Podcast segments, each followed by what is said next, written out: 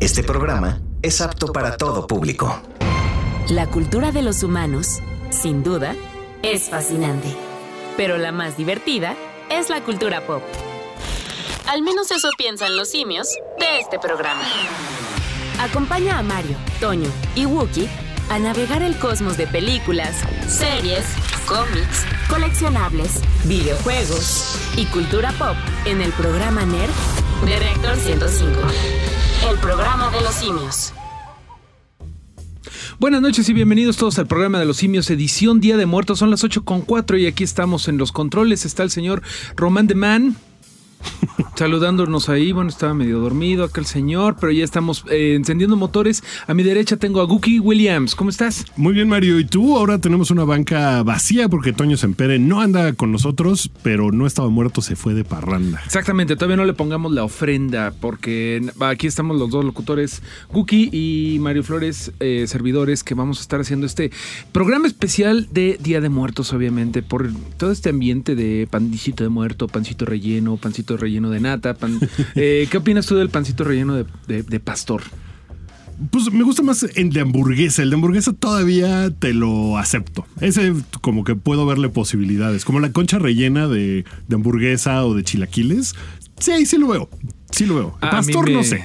A mí me da risa, sí, bueno, sobre todo por la, por la mezcla, pero te apuesto que está rico. A mí me dio risa que cuando salió eso del, del pastor, digo, del pan de muerto con pastor, la gente decía que le estaban faltando el respeto al pan de muerto y es como, llevamos años poniéndole Nutella, nata, tranquilo, relájense y disfruten porque el día de hoy es un día especial porque tenemos unos regalos que yo sé que están siendo muy, muy codiciados por el público de Reactor 105, que son unos boletazos para el Corona Capital. ¿Tú ya estás listo para el Festival de la Cerveza? Tengo ya mi lista de bandas que quiero ver. Soy muy fan de los Strokes, entonces sé que en festival es difícil por la cantidad de gente que va pero igual estoy muy, muy emocionado de eso. Bueno, pues si usted todavía no tiene boletos y quieren ver a los Strokes, quieren ver a Billie Eilish, a Interpol, Wizard King, Franz Ferdinand, eh, Car Seat Headrest, toda la programación prácticamente de Reactor 105, pónganse vivos porque lo que les vamos a estar pidiendo es algo muy sencillo. Ya desde ayer se los pedíamos en redes sociales, pero ahorita se los decimos en radio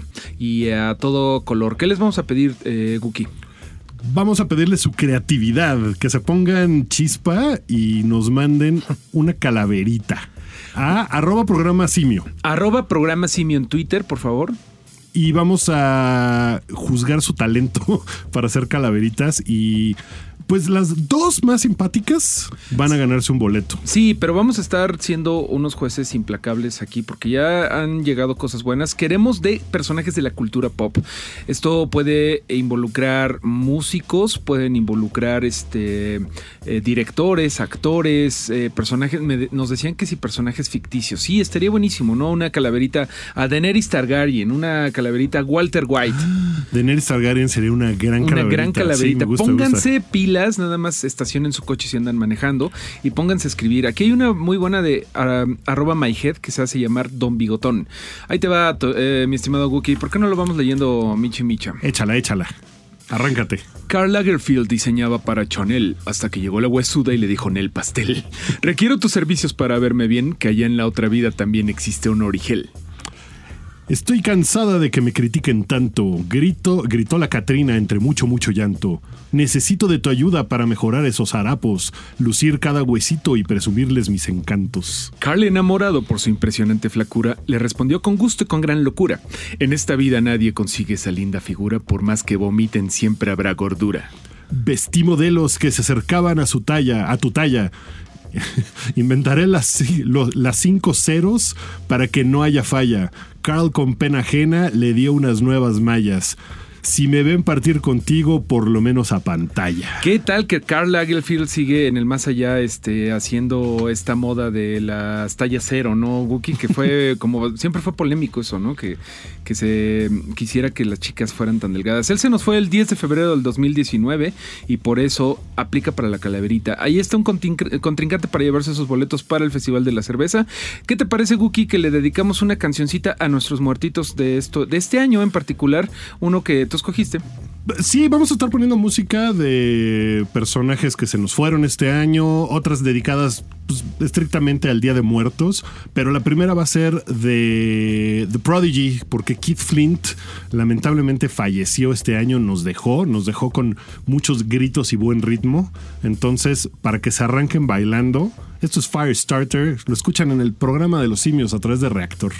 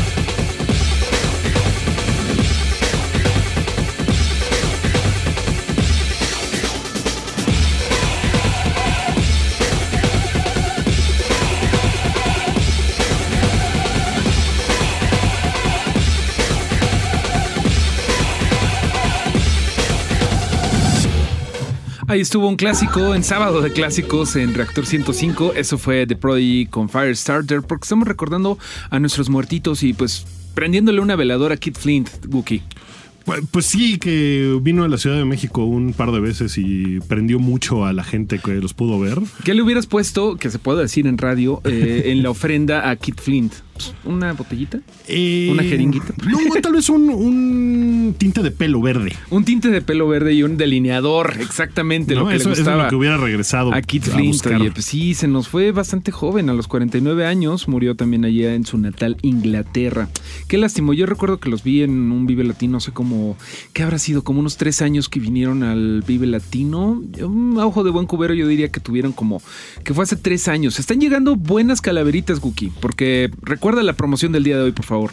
Tenemos un par de boletos para ir al Festival Musical de la Cerveza el próximo 16 y 17 de noviembre en- aquí en la Ciudad de México y lo que tienen que hacer ustedes es escribir una calaverita sustanciosa, larga, no tampoco pongan Chida, cuatro na- líneas, ajá, ¿no? nada de que ganas. Se murió Stan Lee y allá lo está esperando Spider-Man. No, no, no, algo con más, con más ganita, ¿no? Y además vamos a estar. Ya estaba yo por darte el boleto, Mario.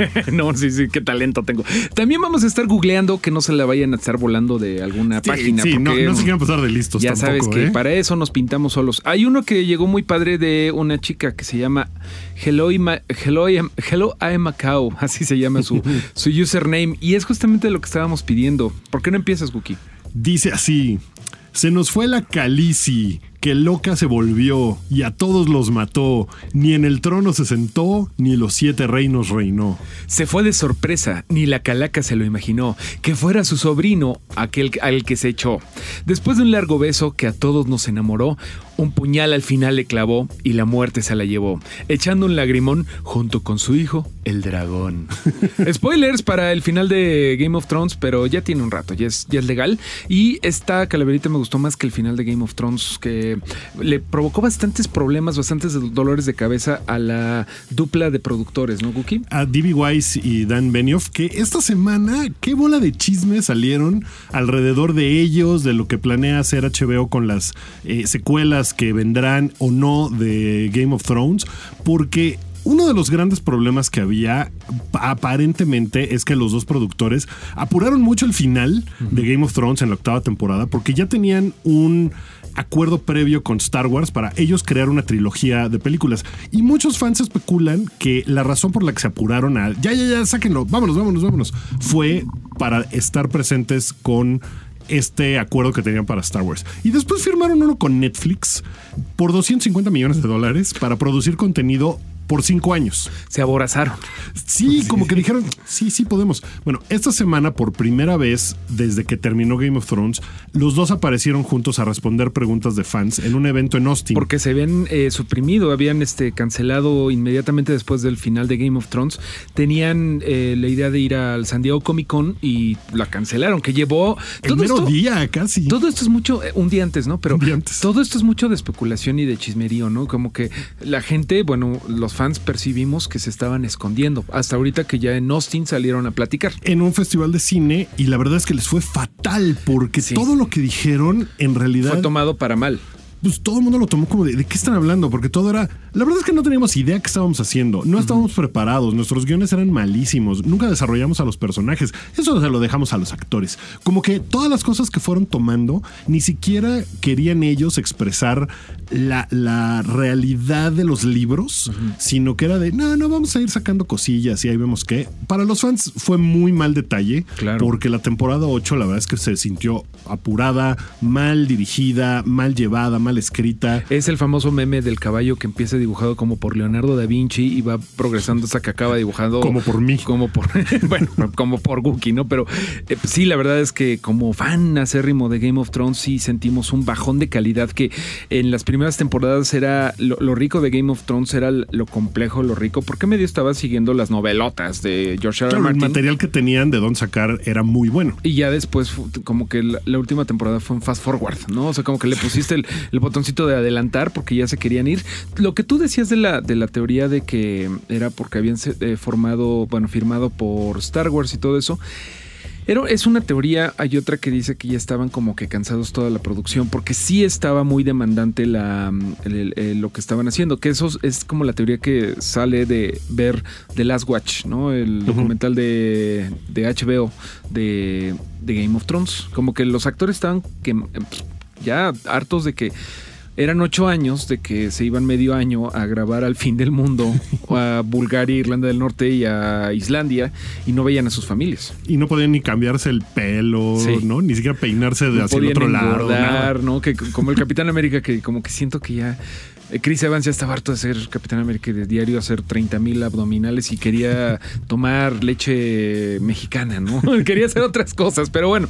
Em, entonces, Después de eso, después de que salieron, curiosamente, al día siguiente, y sin que sepamos si eso tiene que ver o no, pero los dos dijeron, no, vamos a tener que cancelar nuestro compromiso con Star Wars porque ya vimos que no nos da tiempo. La verdad es que no, les vamos a quedar mal. Salió Kathleen Kennedy, que es la, pues, la mera mera de, de todo el universo de Star Wars, de Lucasfilms, eh, allá en Disney, y dijo, son unos grandes creadores de contenido y los vamos a extrañar, ojalá después se pueda. Siguiente paso, HBO anuncia que una de las secuelas, precuelas de Game of Thrones que iban a lanzar, en el cual Naomi Watts era la protagonista, ordenaron que se hiciera un piloto, vieron el piloto y dijeron, "Mm, no, ¿saben que Siempre no. Y lo ¿qué, qué cancelaron. pasado con eso? Porque es legendario que el primer piloto de Game of Thrones era muy malo y aún así se, se aventaron, ¿no? Sí, y, que- y que se aventaron, dicho por Benioff y Weiss en esta plática, se aventaron que porque ya estaba vendida en muchos mercados internacionales. Que ellos pensaban que en Estados Unidos no iba a pegar para nada y que el resto del mundo es quien iba a estar pendiente. Y ahora yo creo que no lograron hacer eso. No sé si venía demasiado eh, el, el latigazo en contra de Game of Thrones y su octava temporada. O pero también era un golpe "Mm, financiero, porque eran dos precuelas las que tenían planeadas. Una era esta de Naomi Watts, que no sabíamos el nombre, pero que estaba, iba a estar basado como en la era de los héroes de Westeros. como 3.000 años antes. Como ¿no? 3000 años antes, ¿no? Como con el tatara, tara, tata, tatarabuelito Stark. Y iba a tratarse de la primera Long Night, ¿no? La primera vez que los White Walkers atacaban Westeros. Pero la que sí le dieron luz verde ahorita en la, bueno, en el cónclave que hace HBO para anunciar lo que, lo que viene, eh, que anunciaron muchas cosas de HBO Max, es esta serie de eh, dedicada a los Targaryen, ¿no? Que se va a llamar eh, algo de los dragones. Eh, sangre, de lo- san- sangre del dragón, ¿no? Al- Huevos al- del algo así. Me parece algo así. Que yo quiero que- que se llame Keeping Up with the Targaryens. Estaría Es- buenísimo. Es, un gran, es un gran nombre, pero ojalá sea un poco más inteligente. O, o para Esos el público guiones. mexicano podría ser de viaje con los Targaryen y que todos sean Ah, igualitos, un poquito como los derbés y digas cuál es cuál. Pero Bueno, bueno, de repente alguien diga una grosería y ya con eso seas bien, bien revolucionario. exacto. Bueno, todo esto, perdón. Al, al final, pues dijeron, ok, esta sí la vamos a hacer, encargamos toda la temporada. Entonces ya está hecho, eh, ya vamos a tener una, una serie de los Targaryen como 300 años antes de los sucesos de Game of Thrones. de la dinastía Targaryen. Y todo esto porque no, eh, arroba Hello Amacau, así se llama ella, eh, nos mandó una calaverita de eh, la Calesi para competir por esos boletos que tenemos aquí en nuestro poder para el Festival de la Cerveza. Y hablando de calaveritas, vamos a escuchar algo que tú escogiste, Guki. Pues este es en honor al gran Celso Piña, que también otro de los que nos dejaron este año. Celso Piña que hizo mucho para llevar la cumbia, eh, sobre todo su, cumbia colombiana del norte del país, a más allá de nuestras fronteras. Esto es con Ana Tijoux, la gran Ana Tijoux, Celso Piña, y cantan, justamente se llama Calaveritas.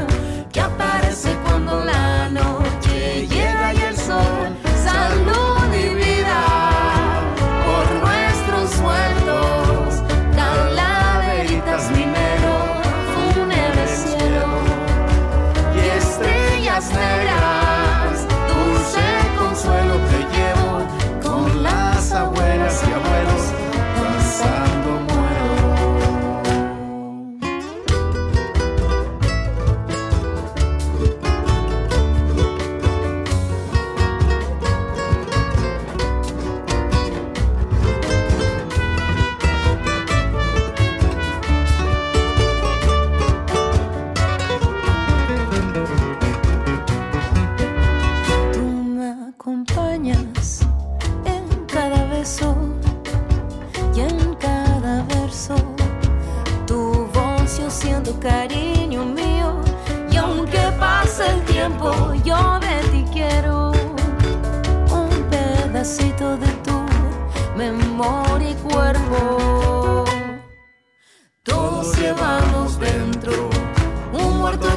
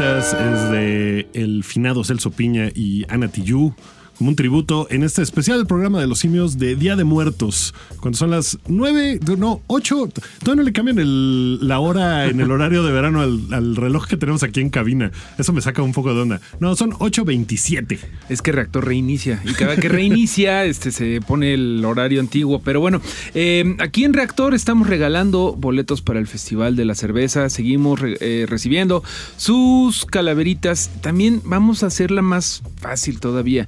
Mándenos también fotos de su ofrenda y en sí, en la ofrenda tenían fotos de algo de la cultura pop, si a lo mejor pusieron ahí en el, eh, no sé, sus finados, el- el- la clásica de que pones a Bowie, a Leonard Cohen, a Prince, también se las tomamos como buena. Puede ser una forma de participar, aunque están llegando buenas calaveritas por ahí. Sí, que está, insistimos, los estamos pasando por nuestro departamento de chequeo de, de que no se le hayan pasado de listos. ¿eh? Exactamente. Hay una que me gustó de, em, de arroba Alejandro Zenit, que le dedica una Toledo. Que Toledo, em, ya que lo pensabas, decías, bueno, pues sí, estaba grande el maestro Toledo, pero sí nos agarró todos por sorpresa porque él parecía que iba a vivir para siempre, haciendo proyectos eh, culturales, este, ah, levantando cometas por desaparecidos y pintando siempre su mundo, ¿no? Yo, yo era muy fan de, de Toledo y la verdad es que sí se siente, sobre todo cuando vas a Oaxaca. Se siente mucho lo, La pérdida. la pérdida, ¿no? Pero, ¿qué te parece si date, date la, la calaverita al maestro Toledo? La muerte tenía una tarea, ir a Oaxaca a la zona de la sierra. Iba por un pintor impresor y dibujante en resumen. Un currículum muy impresionante. La calaca lo retó a volar cometas, pero si él perdía, un boleto al panteón tendría. Pues éntrale al ruedo, le decía Toledo, sin saber que la Catrina nunca perdió un duelo. El maestro escultor será para siempre digno representante y de entre los artistas mexicanos el más apasionante. Es- ese cierre ya no sé, creo que lo sacó de la monografía, pero se lo vamos a tomar por bueno porque está, está, está bueno el- la calaverita. Seguimos recibiendo eh, sus calaveritas. ¿Qué te parece si vamos con algo de alguien que se nos fue hace mucho tiempo? ¿Qué te parece si vamos con algo de Chabela Vargas?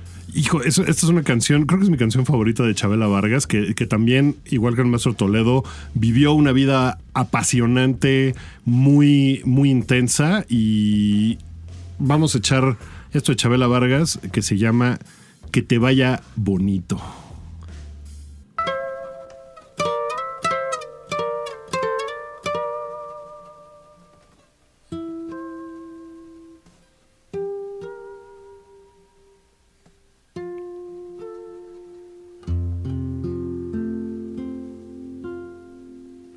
Ojalá que te vaya bonito.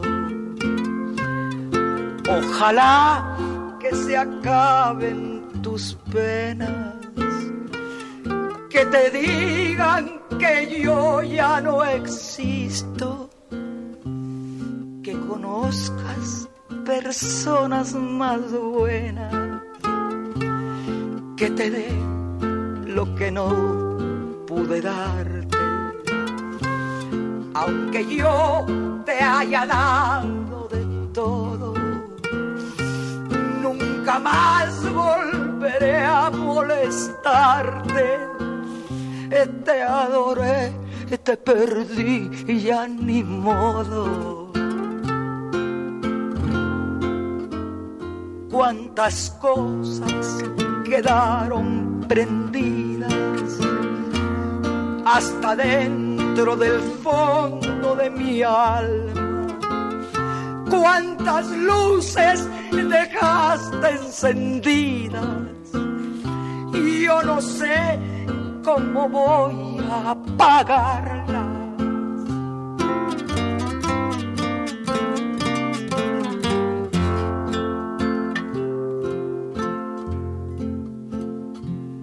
Ojalá que mi amor no te duela y te olvides de mí para siempre. Que se llenen de sangre tus venas y que la vida te vista de suerte.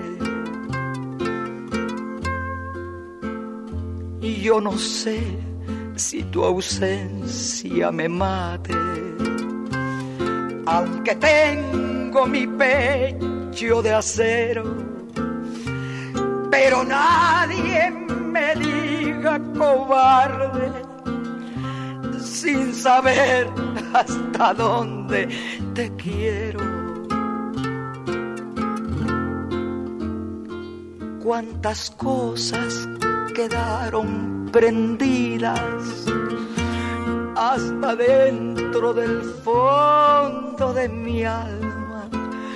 Cuántas luces dejaste encendidas y yo no sé cómo voy a apagarla. Ojalá que te vaya muy bonito.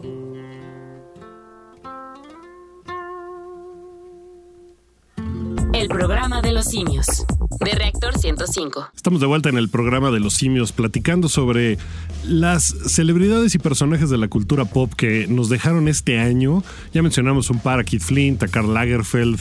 Eh, tenemos una lista lamentablemente pues larga de, de personajes que nos, nos fueron dejando. Veíamos ahorita a Edith González que, Edith González, que muy estuvo doloroso. muy fuerte que, que Edith González muriera. Era muy joven Edith González.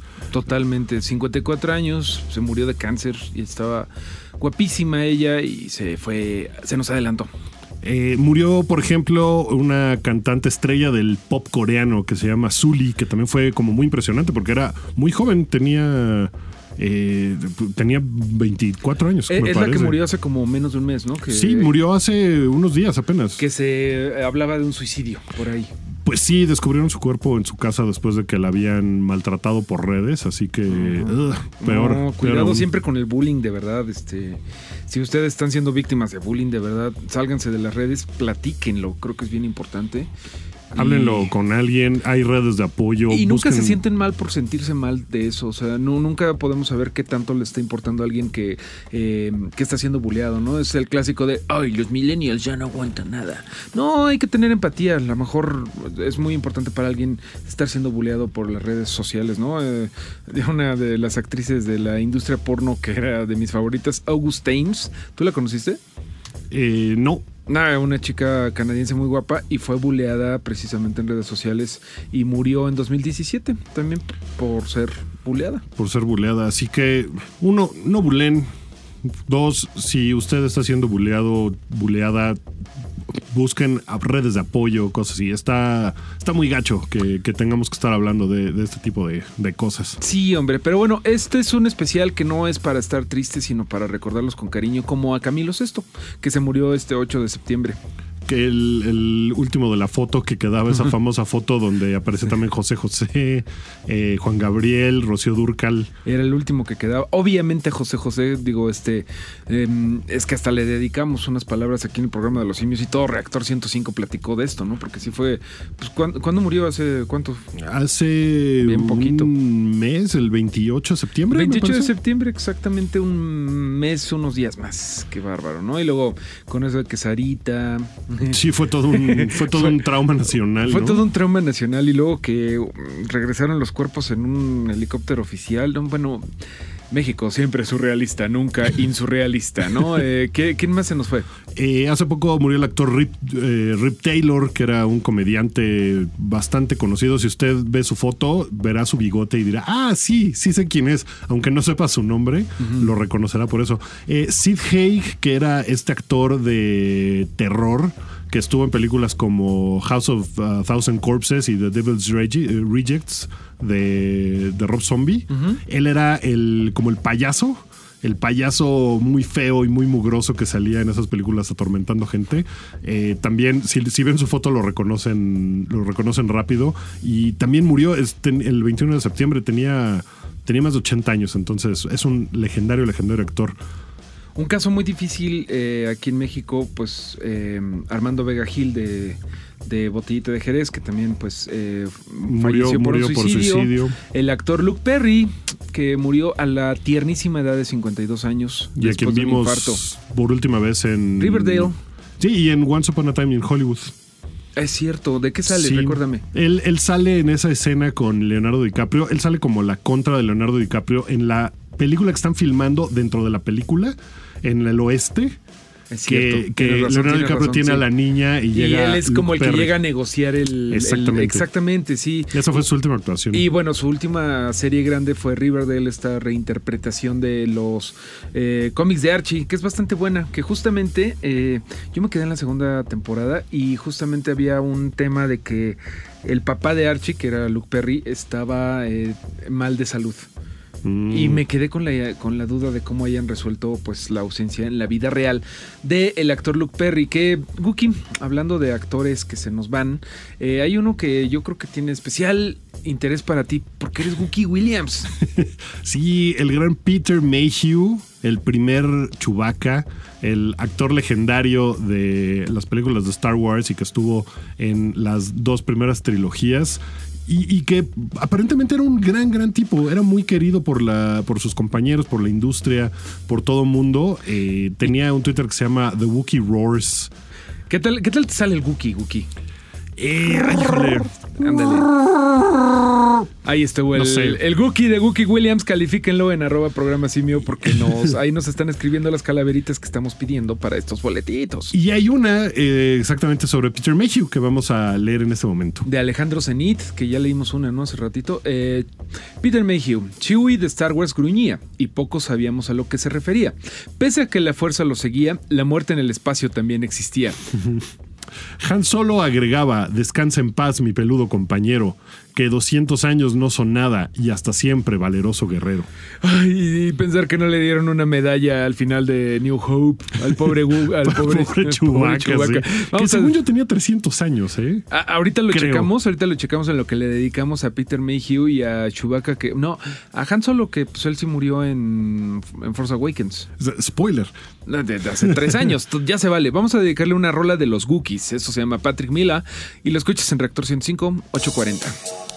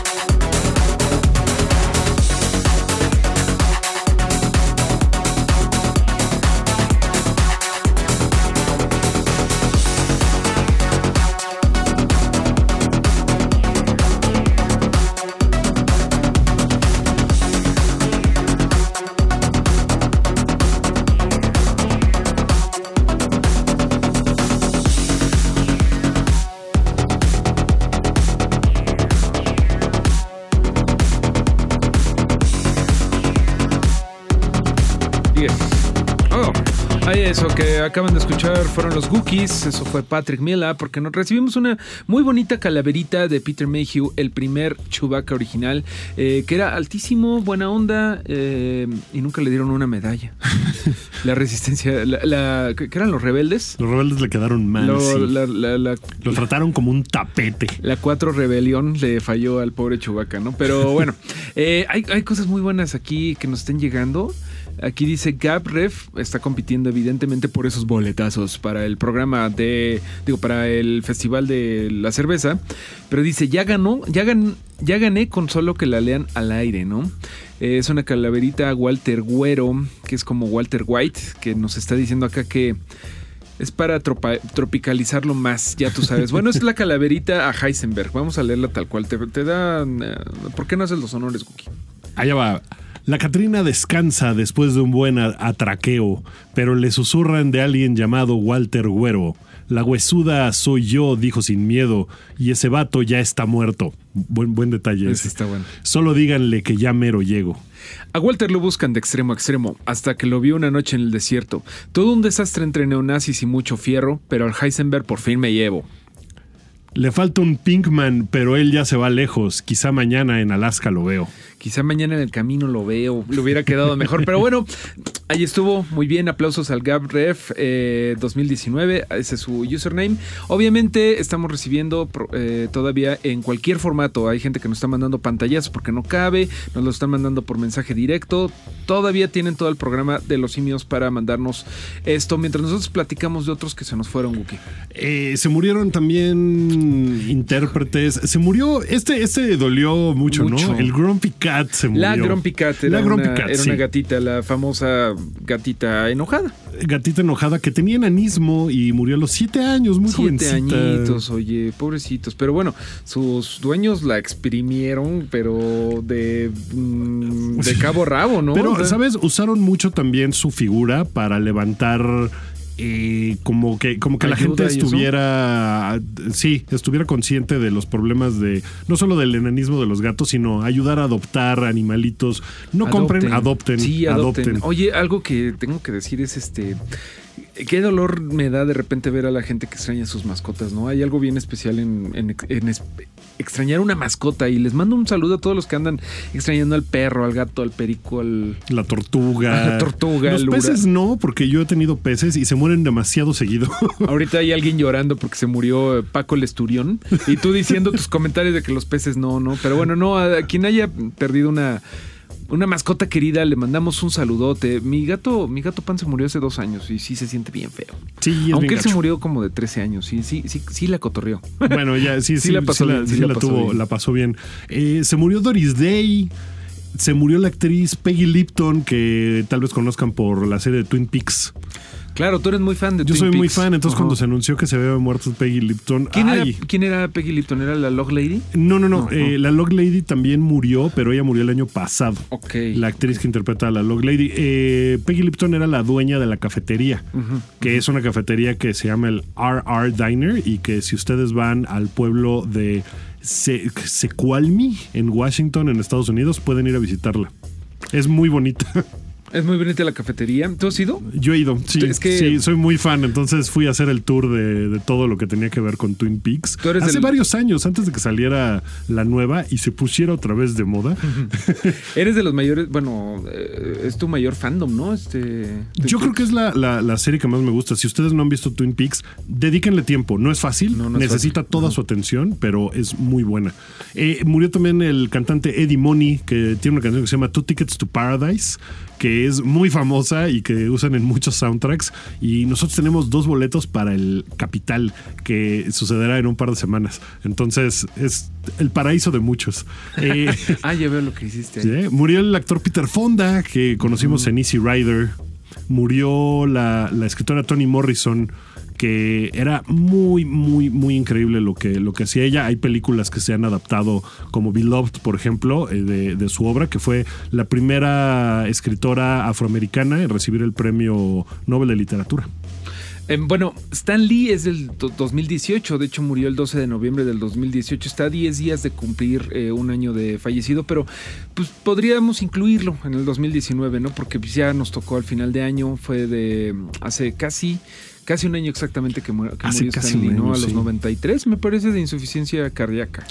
Eh, murió el actor Roger Hauer, que incluso en este momento está muy bien hablar de él porque justo Blade Runner, que fue su papel más importante, Mm, claro, claro. eh, pues eh, cumplió ya el presente Blade Runner. Sucede en noviembre de 2019 en la película, así que a partir del día de ayer, Blade Runner sucede en el pasado. Que él fue el, el que interpretó a Roy Batty. A. Roy Batty, Que es exactamente. famoso por sus fra- eh, su frase de que todo esto se perderá como Como lágrimas en la lágrimas lluvia. en la lluvia. Ay, murió, murió también el, actor Rip Torn, que también era un comediante, que a lo mejor lo recuerdan por Men in Black. Él era el jefe en Men in Black. Un, un bigotudo. Murió un actor muy joven que se llama Cameron Boyce en julio de este año. Tenía 20 años y era un actor de series de Disney. Entonces, pues cualquier muerte tan joven, ouch. Claro que sí.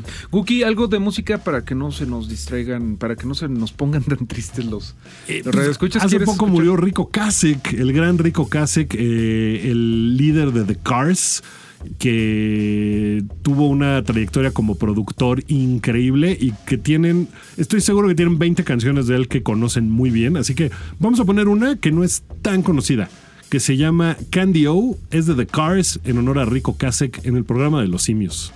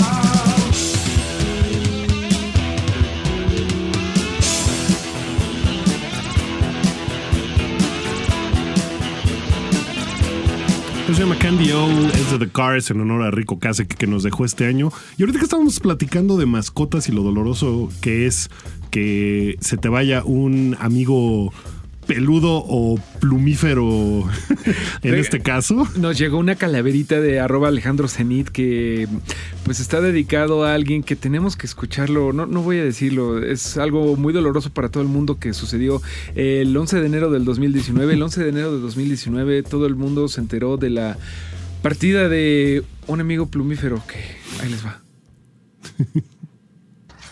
Hoy es el triste día donde se nos va uno de la familia. un hermano nuestro que sin duda fue una gran mascota. Pero hoy nos reunimos para despedirlo, ya que nuestro Señor se lo ha llevado. Así que descansa en paz, chimuelo.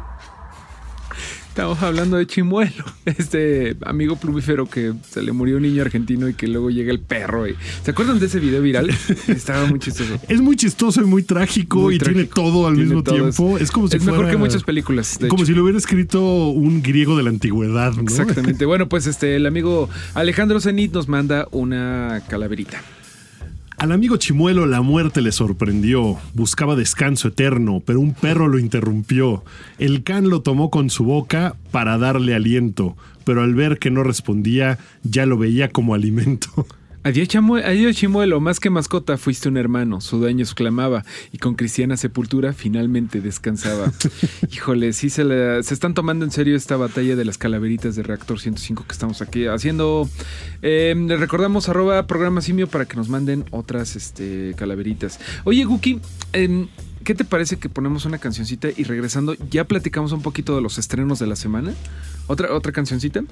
Va, va, va. Y porque Y hay, hay porque muchas cosas que recomendar. Tú tienes que platicarnos no. de Terminator Dark Fate, ¿no? Este, ¿cómo le pusieron aquí? Eh, destino final, Destino oculto. oculto. Ahorita Oculto. nos van a dar la Guki reseña. ¿Qué te parece si vamos con algo de nuestro altarcito de muertos? Algo de Daniel Johnston, ¿te parece? Algo de Daniel Johnston que tuvo, pues, tuvo una carrera, no puede ser más underground que Daniel Johnston, ¿no? Esos dibujos que han trascendido. No, pero la gente de Reactor 105 lo conoce mucho porque sí, mm, los locutores de aquí somos fans de Daniel Johnston, me parece. Sí, sí, sí. Su obra, la verdad es que es, vamos, es oscura hacia el mundo, hacia el mainstream, pero tiene unas joyas como, como esta canción, ¿Qué se llama? Honey. Honey, I Sure Miss You. Es que no alcanza a ver. Perdón, es que no, sí, no, no, no La cuál miopía, la miopía. La miopía. Eso es Daniel Johnson y eso, esta canción se llama Honey, I Miss You. I Sure Miss You. Y Nosotros, nosotros extrañamos a Daniel Johnston.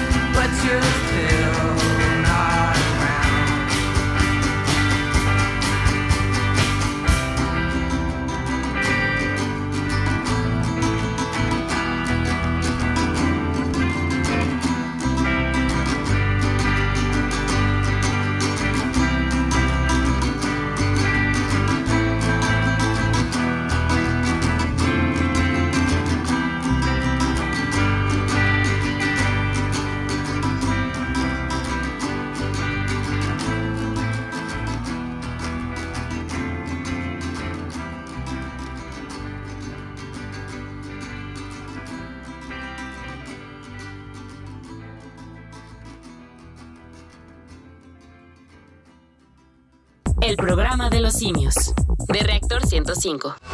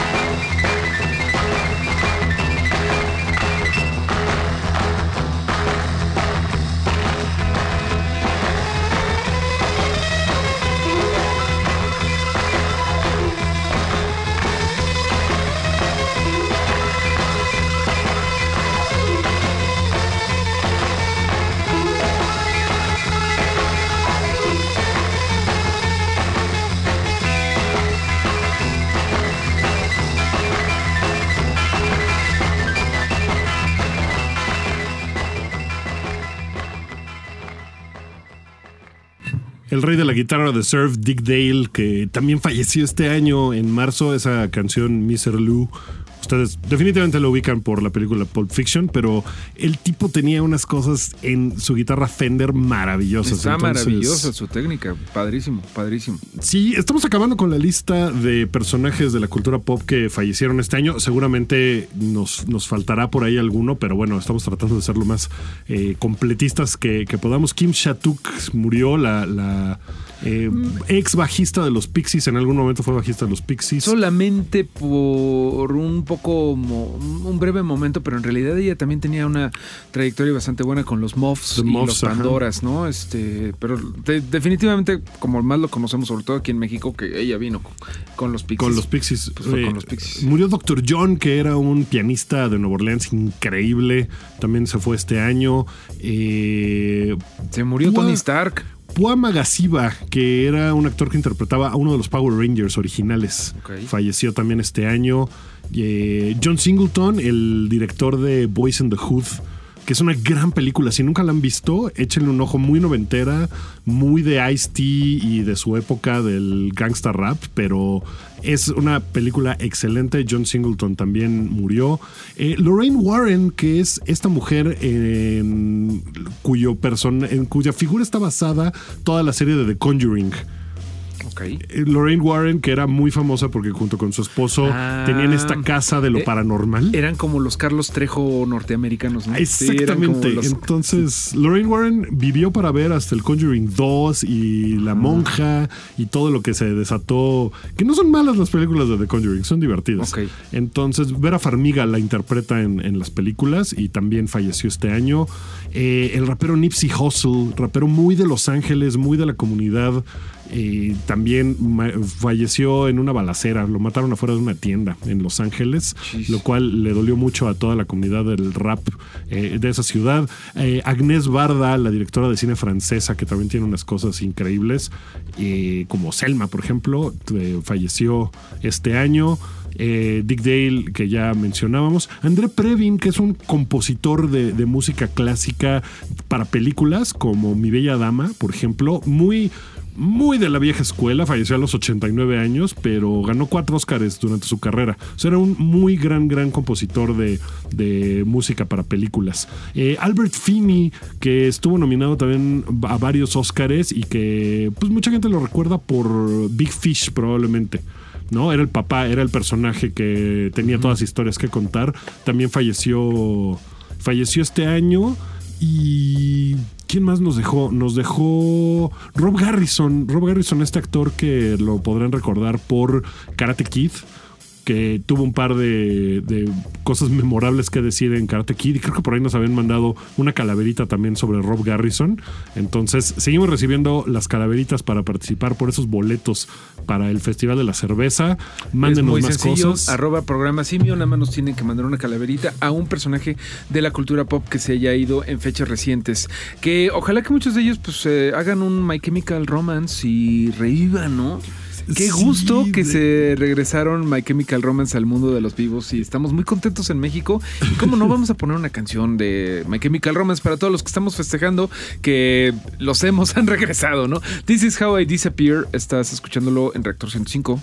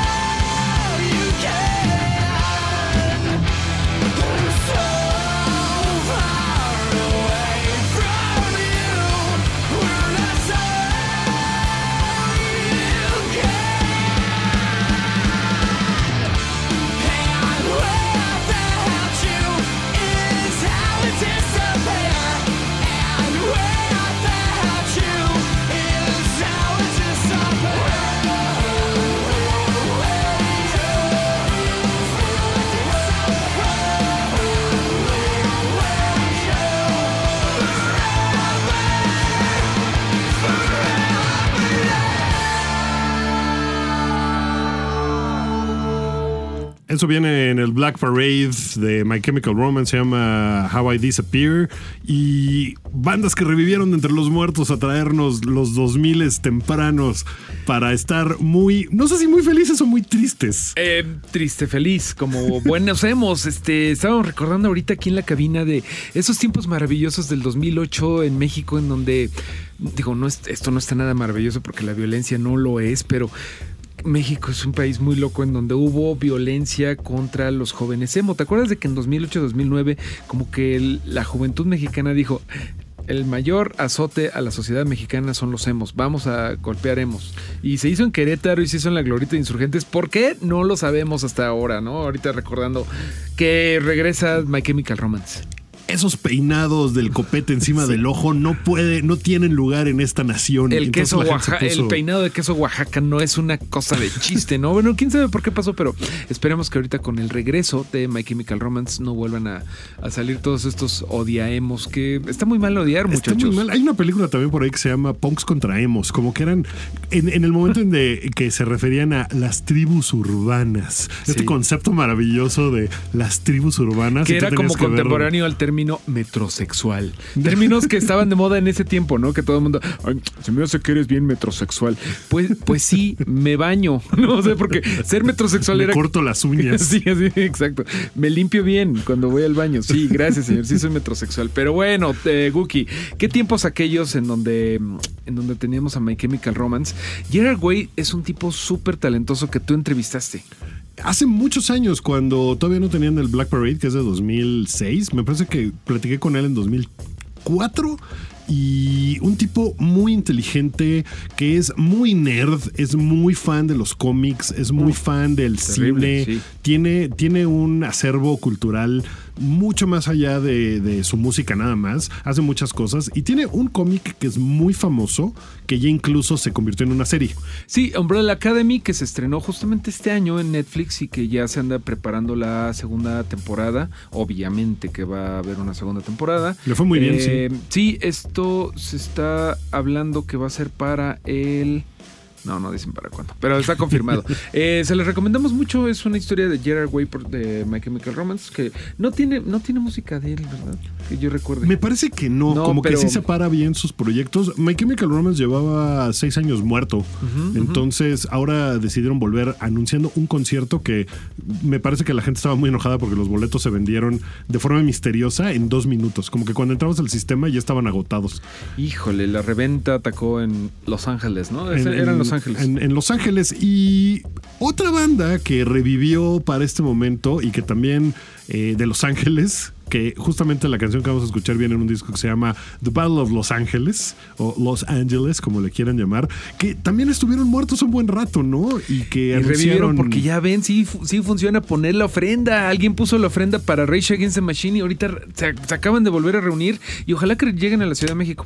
Yo creo que sí. Sí, la gente aquí aquí, es muy fan. amamos, Ellos son. sí. Zac de la Rocha también es muy fan de este país.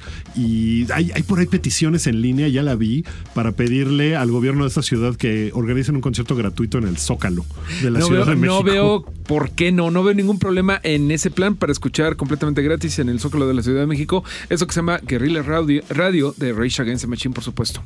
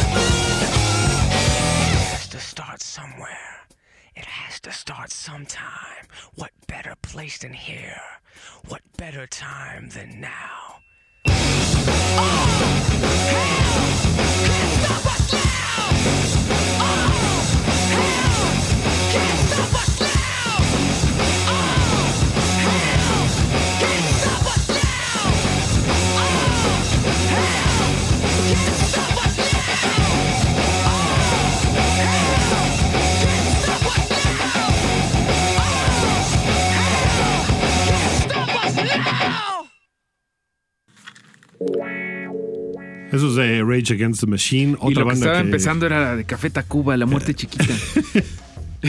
Pero no, eso que acabamos de escuchar es de Rage Against the Machine. que revivió de, de entre los muertos para reunirse y volver a tocar en vivo. Vamos a platicar de algo que también estaba muy muerto, revivió y tal vez fue la última vez que, que sacó la mano de la tumba. Así es, Cookie. Vamos a platicar de que tú ya viste eh, Terminator eh, Dark Fate, ¿se llama? Destino oscuro. Destino No, Oscuro. oculto. Yo no la he visto. eh, yo soy muy fan de la franquicia y me gustaría que me dijeras que está buena la, la nueva versión. Perdón, Mario, no puedo hacer eso. Ni modo, ni modo. Tienes que ser fuerte, tienes que ser eh, comprometido porque tu poder como prensa. Com- Coméntanos cómo la viste. Es que el problema que tiene la franquicia Terminator es que las dos primeras originales dirigidas por James Cameron son para el tipo de nerd que somos tú y yo, perfectas. ¿No? Crearon un universo increíble del cual siempre hemos querido ver más, hemos querido saber más de Skynet, de lo que pasa en esa batalla contra las máquinas. Y mira, Rage Against the Machine también iba bien para hablar de este tema. La segunda es una película que todo mundo ha visto, que se la saben de memoria. La tercera que salió como... ¿Tú ya la viste, Roman? Te estoy viendo.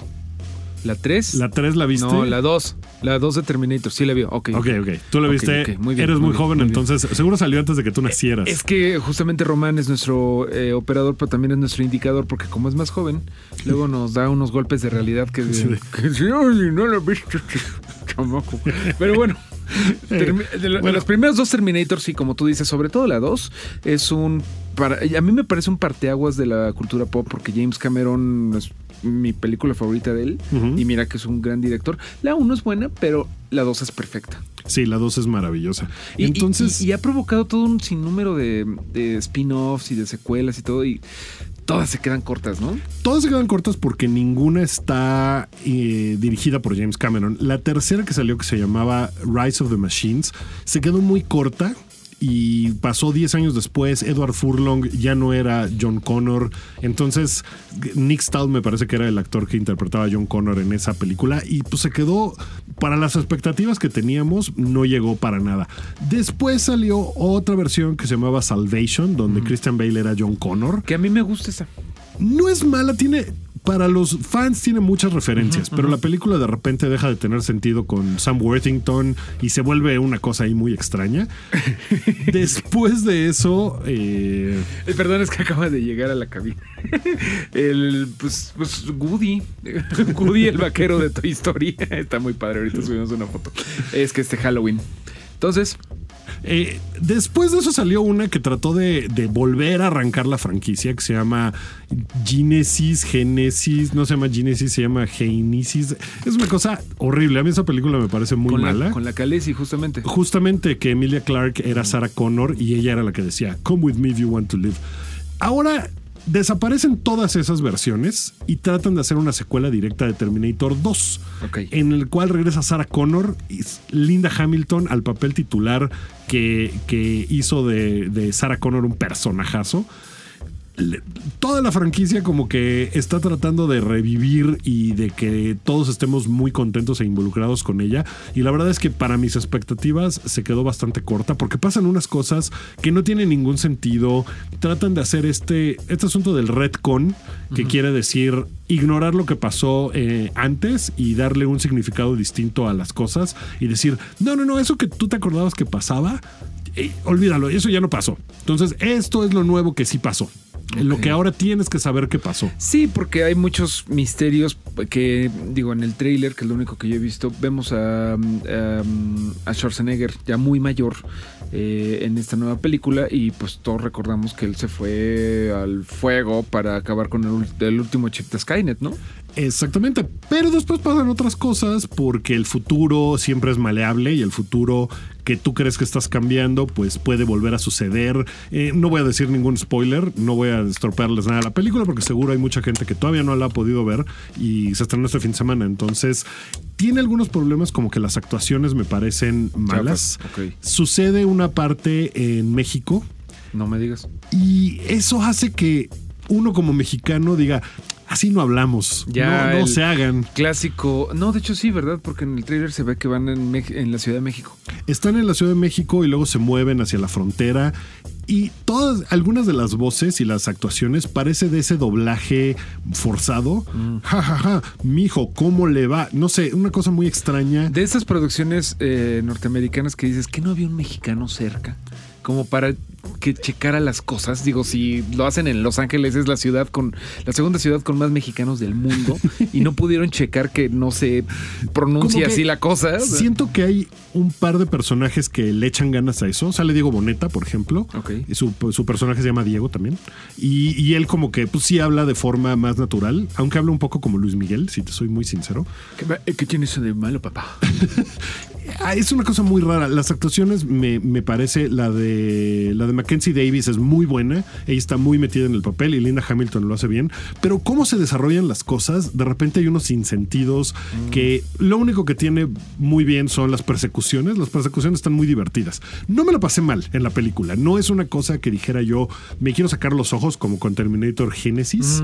Esta no, está divertida y está entretenida, pero definitivamente no es la secuela de Terminator que necesitamos. Qué mal, hombre. Vámonos con una canción para recordar los buenos tiempos de, de la franquicia, esa de Terminator 2 de los Guns N' Roses. Que aparece en la película y fue con la que lanzaron como sencillo antes de Use Your Illusion 1 y 2. Esta en particular venía en el disco número 2. Estamos hablando de You Could Be Mine. Porque andamos muy clásicos el día de hoy.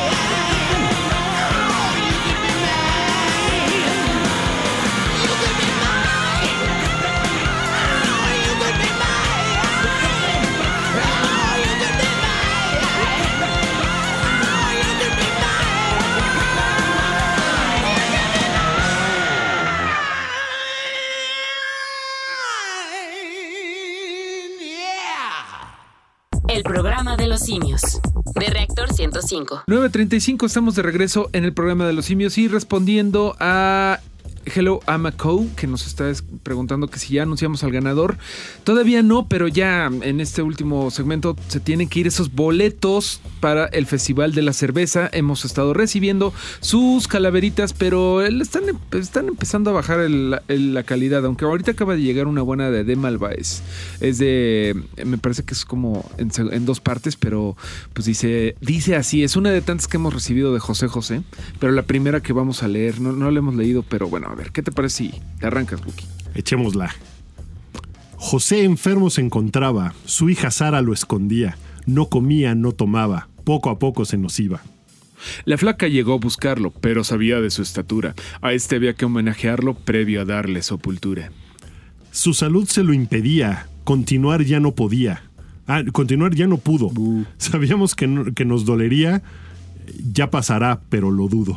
Unas últimas palabras este ídolo merecía. Aunque yo corté mis alas, fui de todo y sin medida. Me gustó el cierre, ¿eh? ese, ese cierre.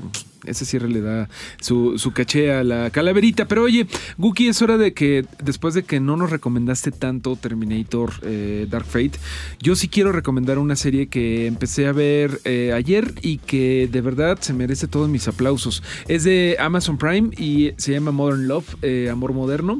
Es, una, es una serie de antología, es decir, que cada capítulo es una, eh, es una historia completa y totalmente diferente. Pero tienen en común que todas están en- ambientadas en Nueva York porque están basadas, todas estas historias están basadas en una columna semanal que se publica en el periódico de The New York Times llamada Modern Love, que está medio basado en hechos reales, pero obviamente siempre es ficticio, ¿no? O sea, es como los, los lectores mandan sus historias de amor y obviamente le cambian los nombres para, pues, para proteger identidades y todo eso, pero eh, como el nombre lo indica, se trata del amor moderno, ¿no? De cómo se entiende. Entonces hay este, muchos desencuentros, hay eh, relaciones que a lo mejor no se pudieron hacer, tienen que ver las redes sociales. Por ejemplo, eh, por supuesto, no es completamente heteronormado, ¿no? También hay espacio a la diversidad.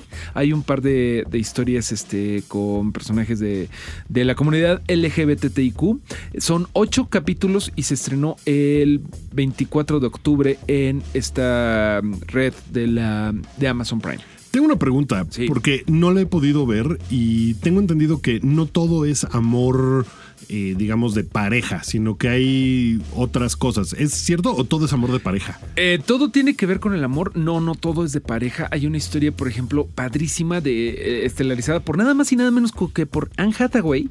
Ok. Que sí, este, sí tiene algo que ver con el amor, pero sobre todo es como el amor que ella llega a sentir por sí misma al decir finalmente soy neurodivergente, soy bipolar. Y cómo encuentra el amor al empezar a decirlo a la gente eso. Eso es una historia muy bonita de Anne Hathaway, que pues además el cast es una cosa eh, Increíble, brutal, ¿no? ¿no? Ah, tenemos a Anne Hathaway, tenemos a, An- a Tina Fey, Andy García, Dev Patel, el de Slumdog Millionaire. Que, que, por cierto he visto varios tweets de, oigan, qué guapo se ve Dave Patel en, Sí, sí está en, esta, en esta serie. Está guapo, está guapo el chavo. John Slattery, que es este, que lo recordamos por Mad Men, ¿no? Mad Men, exactamente. Roger Sterling. Eh, Catherine, Catherine Keener, que también es una actriz bastante, bastante grande. Eh, está de verdad de lujo el, el reparto. Eh, sale hasta Ed Sheeran, ¿por qué no? Pero de verdad muy recomendable y creo que es hasta, yo me sale como Caballero Lannister. No, no, no, no, este sale... Sale como un chico que sale. Sí, sale como un chavo, pero Así que- de verdad vale mucho la pena la, la- la- la serie. Pues le, le voy a echar un ojo y mientras vamos a escuchar algo de Ed Sheeran. No, no es cierto. No, les haríamos por eso favor, nunca. no, no, no. Pero esta es la calaverita de Reactor 105, bueno, de Programa de los Simios, que a través de Reactor 105 se la dedicamos a nuestro David Bowie, que siempre está allá en las estrellas acompañándonos con esta rola que se llama Modern Love.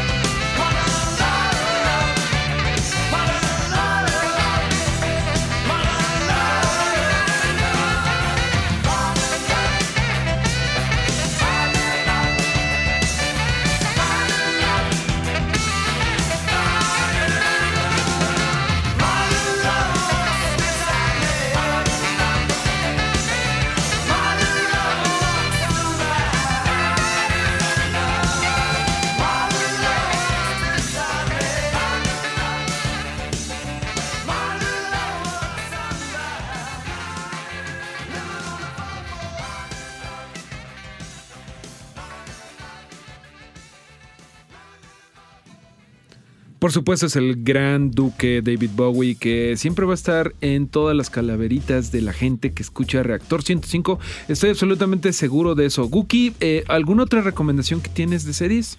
Pues este fin de semana se estrena la segunda temporada de Jack Ryan, que es otra serie de Amazon Prime que le está dando muchas ganas a tener muy buen contenido.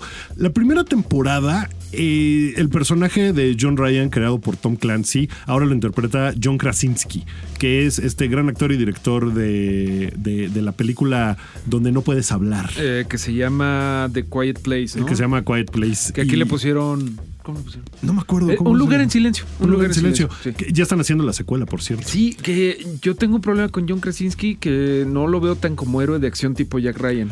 Fíjate que en- el, tipo es glorioso, es buenísimo. es muy buen actor y en la serie lo hace bastante bien porque no es necesariamente el tipo que va a agarrar una bazooka y va a acabar con los malos, sino que es un estratega, entonces ahí es donde está su fortaleza, digamos. la primera temporada es bastante buena y bastante divertida, pero tiene el problema de que después de series que, que salieron antes como 24, por ejemplo, con Jack Bauer, que, que era Kiefer Sutherland, eh, pues era mucho más badass sería la palabra que usaría yo. O sea, era como mucho más rudo y hacía unas cosas mucho más salvajes para detener a los terroristas. Y Jack Ryan se siente un poco...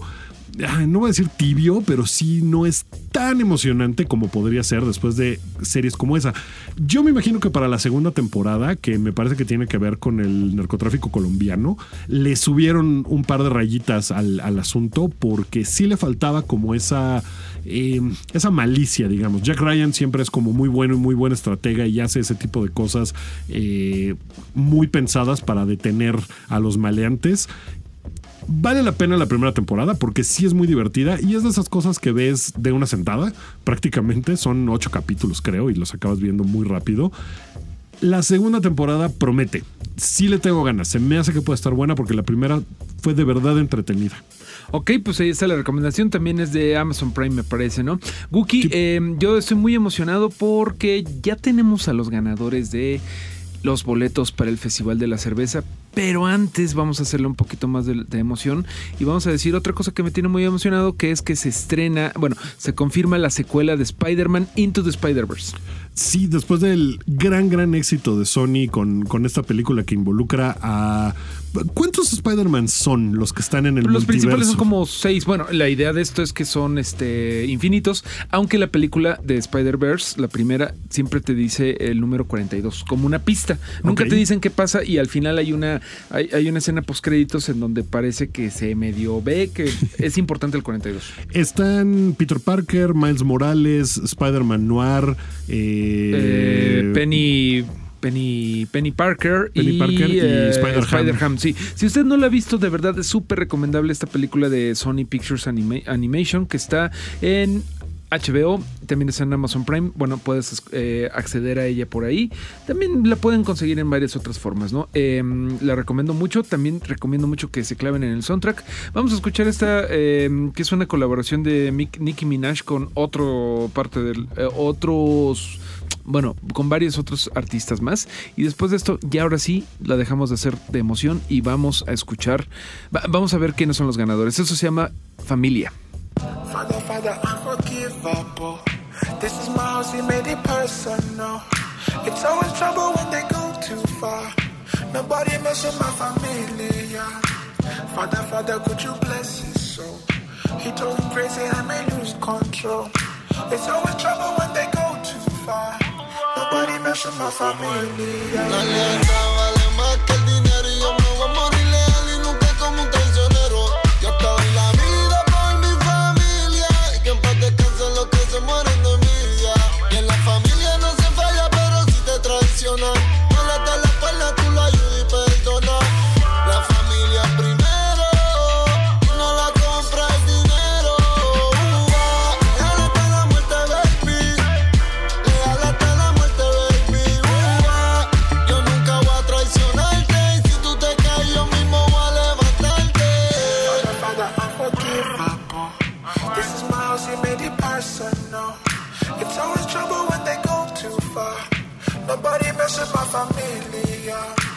Father, Father, could you bless his soul?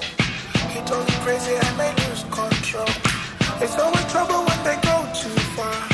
Nobody mess with my familia. Nobody pop off, nobody get murked. Nobody scream, it'll probably get worse. Now you curse, this is my turf. Before I kill them, I'ma torture them first. Bad chiquita, see, yo soy bonita. But you about to need a prayer from a preacher. I am the tiger, faster than a cheetah. How about the spider, then it's hasta la vista. Deadline,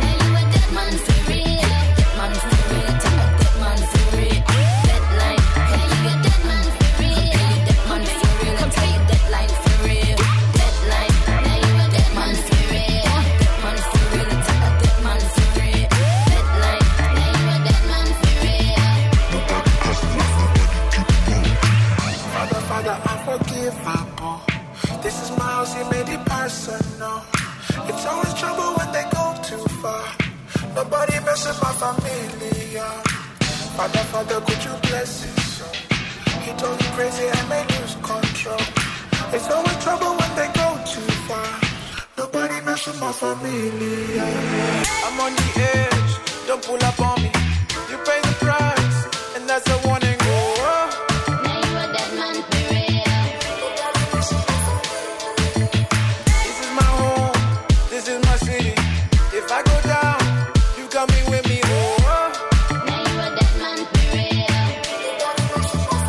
Muy recomendable el soundtrack de Spider-Man Into the Spider-Verse, así como la película. Y estamos contentos porque viene la segunda parte en 2022. Este, es bastante 2020, de aquí al 2022. Falta un rato, pero animar esas películas toma tiempo aparentemente. Exactamente, también eh, nos llevó tiempo animarlos a que participaran por esos boletos del Festival de la Cerveza, como que no se querían ir, pero ya tenemos dos claros ganadores, Guki. Una de ellas eh, colaboró con dos eh, con, con dos calaveritas, ella es arroba hello. Ahorita vamos a pedirle por favor que arroba hello nos mandes tus datos por eh, mensaje directo en arroba programa simio y qué te parece si leemos eh, su calaverita, nada más que vamos a ponerle un fondito musical por ahí. Para que tenga más, más impacto y suspenso.